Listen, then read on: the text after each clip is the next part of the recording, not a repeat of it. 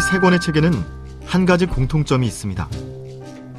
바로 해방촌을 배경으로 하는 소설인데요. 그중 오늘 소개해드릴 책은 한국전쟁 후 해방촌을 가장 잘 묘사한 것으로 평가받는 이범선 작가의 오발탄입니다.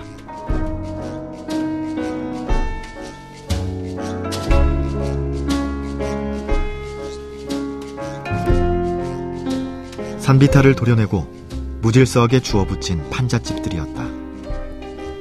철호는 골목으로 접어들었다. 레이션 곽을 뜯어덮은 처마가 어깨를 스칠 만치 비좁은 골목이었다. 부엌에서들 아무데나 마구 버린 뜨물이 미끄러운 길에는 구공탄 재가 군데군데 헌데 더댕이 모양 깔렸다. 소설 속 철호 일가가 실향민의 고달픈 삶을 살고 있는 해방촌은 행정구역상 서울 용산구 신흥로입니다. 하지만 지금까지 해방촌이란 이름으로 익숙하게 불리고 있죠.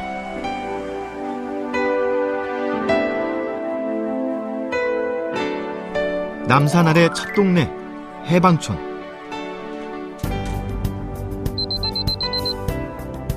옛날에 이곳은 원래 수풀이 가득한 남산 산비탈 지역이었다고 합니다.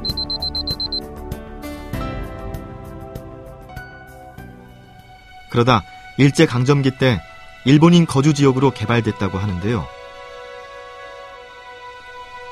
세월이 흘렀지만 오늘날에도 그 흔적을 찾아볼 수 있는 곳이 있습니다. 지금은 해방촌의 명물로 불리는 108 하늘계단. 원래는 일제가 만든 신사로 향하는 길이라고 합니다. 그러다 광복과 함께 북쪽에서 내려온 실향민과 한국전쟁 후 피난민들이 정착하며 살던 동네가 바로 지금의 해방촌이 된 것이죠. 소설 오발탄 속 철호 일가가 살고 있는 시대가 바로 이 시기인 6.25 직후입니다. 배고픔과 가난함에 심신이 황폐한 시대였죠. 저만치 골목 막다른 곳에 누런 시멘트 부대의 종이를 흰 실로 얼기설기 문살에 얽어맨 철호네 집 방문이 보였다. 철호는 때저러 마치 가죽끈처럼 된 헝겊이 달린 문걸쇠를 잡아당겼다. 그의 어머니의 소리가 새어나왔다. 가자. 가자.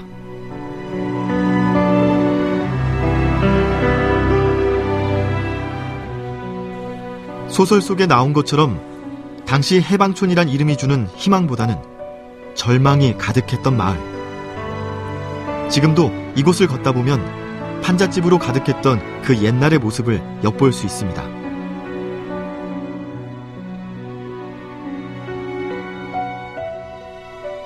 철호 어머니의 가자 소리와 가난한 풍경으로 가득했던 이곳에 몇 년 전부터 조용히 변화의 바람이 불고 있습니다. 예술인과 외국인들이 모여들며 문화예술의 공간으로 동네에 활기를 주고 있는데요.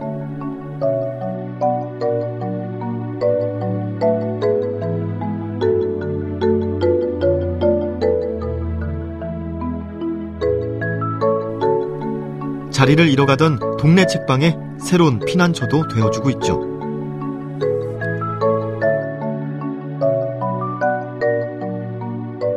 주인의 개성이 돋보이는 소규모 동네 책방이 하나 둘씩 해방촌에 자리를 잡고 있는 겁니다. 이 책방들은 많은 책을 선보이는 대형 서점과 달리 특정 장르의 도서를 중심으로 자신만의 개성을 강조하는 것이 특징인데요. 독립 출판물을 전문적으로 다루는 책방도 있습니다. 다양한 화보와 사진 관련 서적과 콘텐츠, 여행 에세이를 만나볼 수 있죠.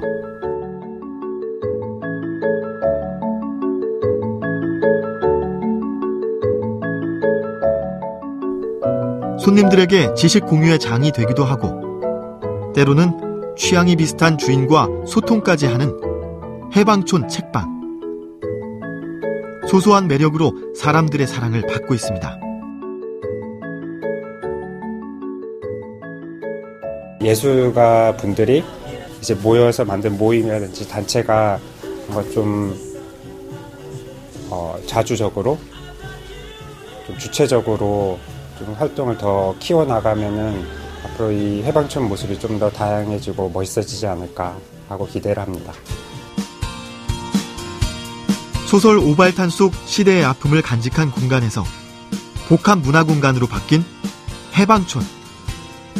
지금이야말로 진정한 해방을 맞이한 때가 아닐까요?